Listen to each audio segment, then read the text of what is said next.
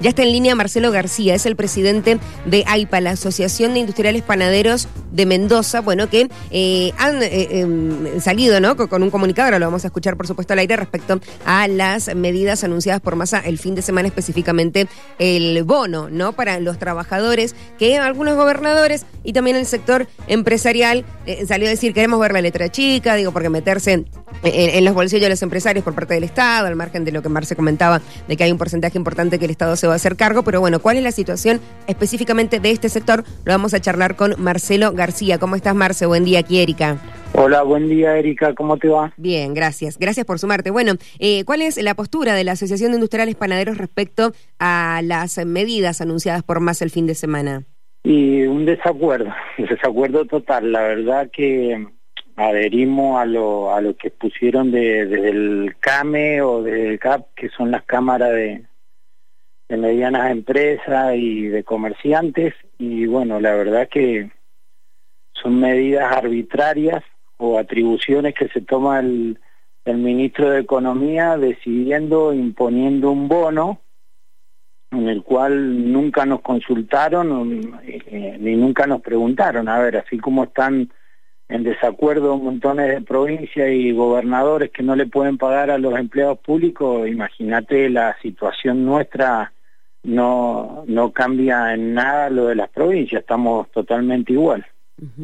¿Y han podido eh, hablarlo con alguien, digo, sumarse con, con otras asociaciones? Mira, sí, lo hemos hablado con otras asociaciones y estamos todos, coincidimos en lo mismo, pero la realidad es que acá ellos hacen un anuncio por televisión y bueno, y, como que el, te ponen al empleado en contra del empresario. A ver, el, el hoy, eh, si vos los escuchás a ellos, el empresario es el culpable de la inflación que existe en el, en el país, de que el salario cada vez te rinde menos, resulta que ahora pasamos a ser nosotros los culpables, o los que no queremos eh, distribuir nuestras ganancias, según ellos, que han sido muy estaba escuchando casualmente las declaraciones del, presidente y bueno, eh, estoy en total, estamos en total desacuerdo. ¿Y, qué piensan hacer, digo, al respecto? Si, si los empleados, eh, bueno, digo, reclaman o piden o preguntan respecto al bono, ¿cuál es la respuesta del sector?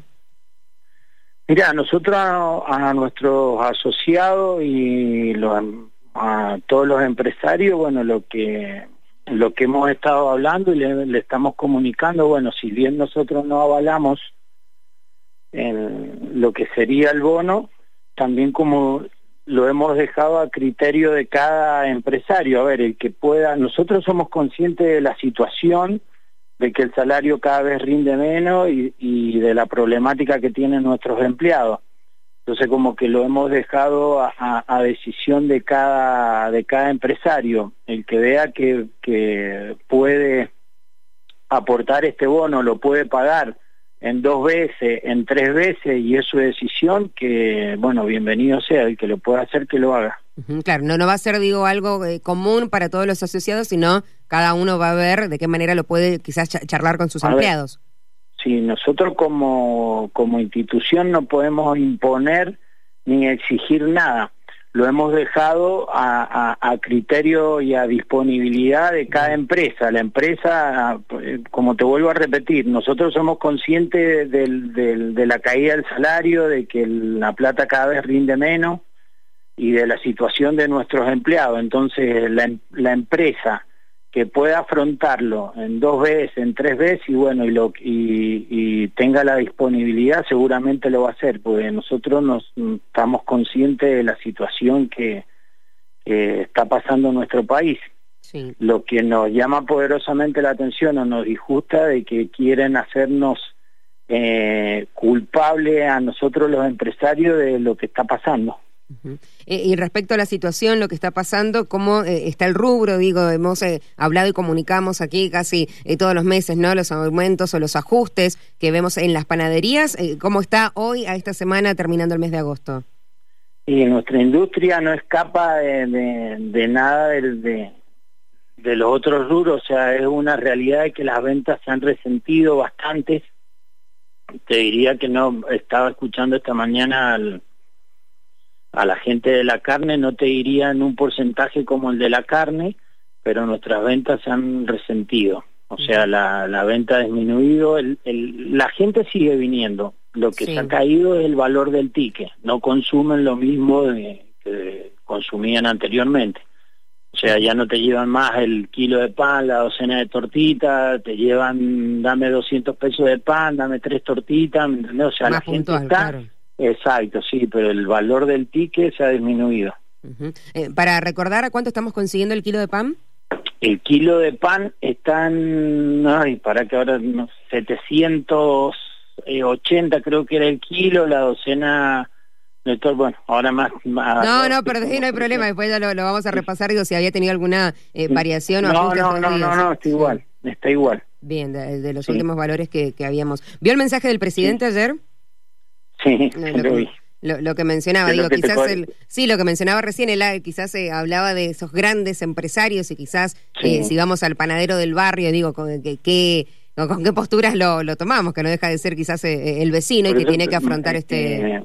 a ver, me parece que nuestro presidente nos, nos sigue sorprendiendo con sus declaraciones, o sea, pareciera que vive, vive en una nebulosa o que no, no sé, porque habló del del 16% de crecimiento del país, también por eso te digo de que eh, parece un chiste, o sea, no sé, y, esto de querer hacer eh, hacer cargo a los demás por lo que ellos no han podido llevar a cabo, el tema de la inflación que hay, y todo eso, por eso te digo que, que es sorprendente, lo escuchás y, te sorprende, no sabes si, si te está hablando en serio, qué, qué es lo que pasa, pero bueno.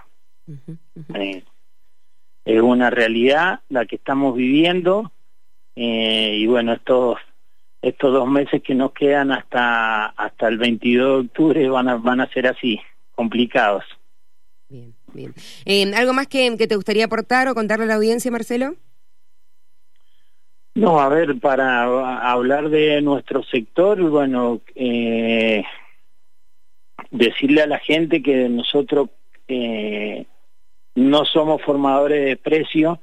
La verdad que cuando decidimos un aumento o proponemos un aumento para, para nuestro colega es porque ya no nos queda más alternativa y porque está insostenible y no se puede seguir con los mismos costos. A ver, no es que nosotros somos somos bien conscientes de que cada aumento que realizamos cada vez se nos resienten más las ventas y, y bueno, se nos complica un poco más, pero bueno, no nos queda otra alternativa porque cuando te suben la, toda la semana la materia prima, te sube la harina, te suben las grasas, te suben las margarinas, los huevos, bueno, es, es, es un constante que está subiendo toda la semana, bueno, no queda otra alternativa que modificar nuestras listas, pero eh, bueno, tratamos siempre de, de, absorber lo mayormente posible de los precios para no, no perjudicar cada vez más a nuestra clientela.